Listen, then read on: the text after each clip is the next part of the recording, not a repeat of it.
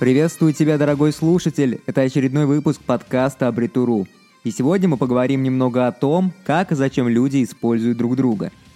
Пожалуй, это будет один из самых грустных подкастов. Самое первое, что приходит на ум, это что люди используют друг друга ради получения прибыли и какой-либо материальной выгоды. Но если мы начнем думать про это глубже, то мы придем к выводу, что это далеко не так. Существует огромная масса причин, которые соблазняют одних людей использовать других людей.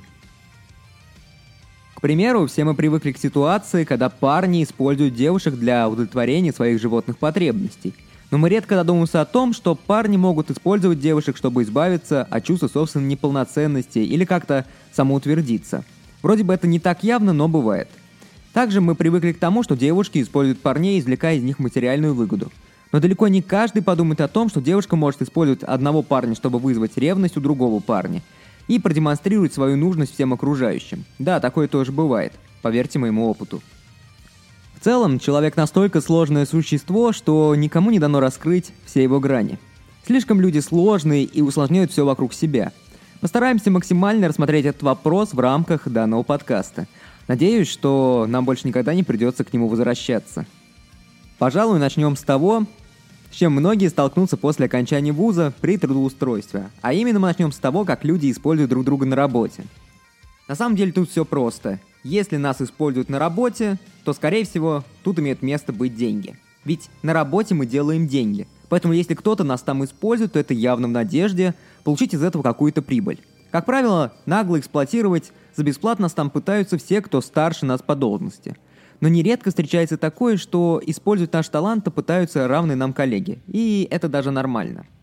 Вообще, в этом нелегком деле твоя доброта – твой главный враг. Сейчас мир такой, что доброта является верным спутником всех неудач. Хотя при этом я считаю, что нужно быть добрее к людям. Необходимо давать шанс каждому человеку проявить себя. Так какие же самые популярные варианты того, как можно использовать тебя на твоем рабочем месте? Во-первых, тебя можно заставить выполнять работу за другого человека.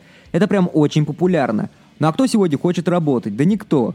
Это же логично. Гораздо приятнее и проще использовать для выполнения всей нежелательной работы кого-нибудь доброго и безотказного. Например, тебя, если ты добрый и безотказный человек. А еще можно выставить вас козлом отпущения. Вот кто-то там что-то натворил очень плохое, а вас делают крайним. Но чем это не вид использования человека? Это такое же использование.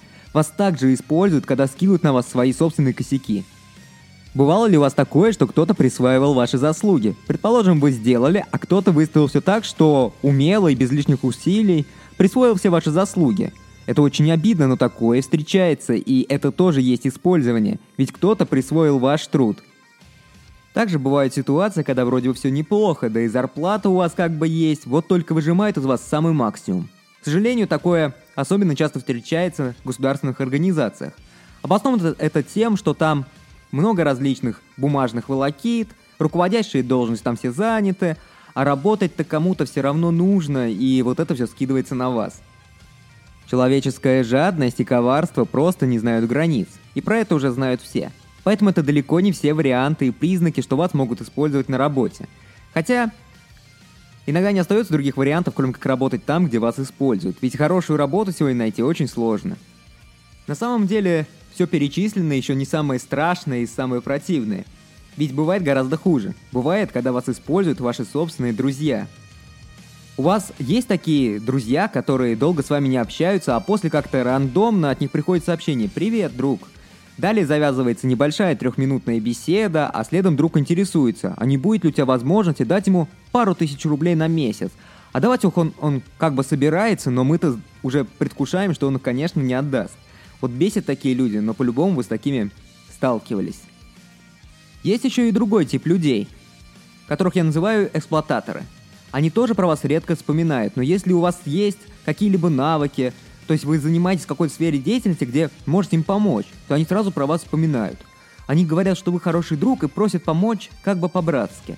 Вот только если ты попросишь их помочь, то, скорее всего, они будут заняты или уедут в другой город, найдется тысяча причин, чтобы они не помогли тебе. Теперь предлагаю вернуться обратно к теме отношений. Как парни используют девушек и как девушки используют парней. Ну, в целом, тут весьма все очень и очень ожидаемо. Чаще всего Парни используют девушек для удовлетворения своих животных потребностей, хотя бывают парни-альфонсы, которые еще и за счет девушки не будут против отдохнуть. Давайте представим на секунду, что вы девушка. А если вы девушка, то даже представлять ничего не нужно, все очень удачно. Вот самый верный признак – это отношение парня к вам. Проявляет ли он заботу и тепло, помнит ли он про ваши проблемы и про важные для вас даты, переживает ли он, если вы болеете. Наверное, уже по этим вопросам можно сделать определенные выводы. Есть еще один верный признак, что парень вас использует. Если парень видится с вами только с целью переспать, либо пытается переспать с вами при каждой случайной встрече, то это очень похоже на то, что вас пытаются использовать и выжать из вас некий секс-максимум. В целом, если при этом есть забота, теплота в отношениях, вот все это такое, то это может указывать на сильное желание, которое никак не связано с эксплуатацией вашего женского тела. Вообще, почитайте много о том, что такое любовь. У нас есть про это отличная статья в блоге. Если парень никак не старается вас порадовать и подарить вам какие-то эмоции, то стоит присмотреться лучше к его поступкам. Эмоции стоят совсем недорого, поэтому найти весьма бюджетный способ порадовать свою девушку не очень-то и сложно и дорого. А если парень ничего не делает, то, возможно, ему просто пофиг, и ничего он делать не хочет. Теперь давайте представим на секундочку, что вы парень, а если вы парень, то все сложилось удачно. И на самом деле мне про эту тему говорить намного проще, ведь сам я парень. И который никогда особо девушек не использовал при этом. А вот меня пару раз было. Парни, сейчас вас ждет бесценный материал. Сразу начнем с не самого очевидного для парней. Девушка может вас использовать, чтобы забыть своего бывшего парня, отвлечься от плохих мыслей и погулять за ваш счет. Нормально так, да? Если девушка постоянно находится с вами, но при этом часто вспоминает своего бывшего и частенько заглядывает на его страничку в социальных сетях, чтобы посмотреть, как он там давно был онлайн, то это вообще ненормально. В общем, безусловно, таким барышням можно дать шанс, но затягивать не стоит. Если счет уже переваливает за несколько месяцев, то явно пора избавляться от такого балласта. Пусть скучает по бывшему в гордом одиночестве, а забывается сугубо за свой счет.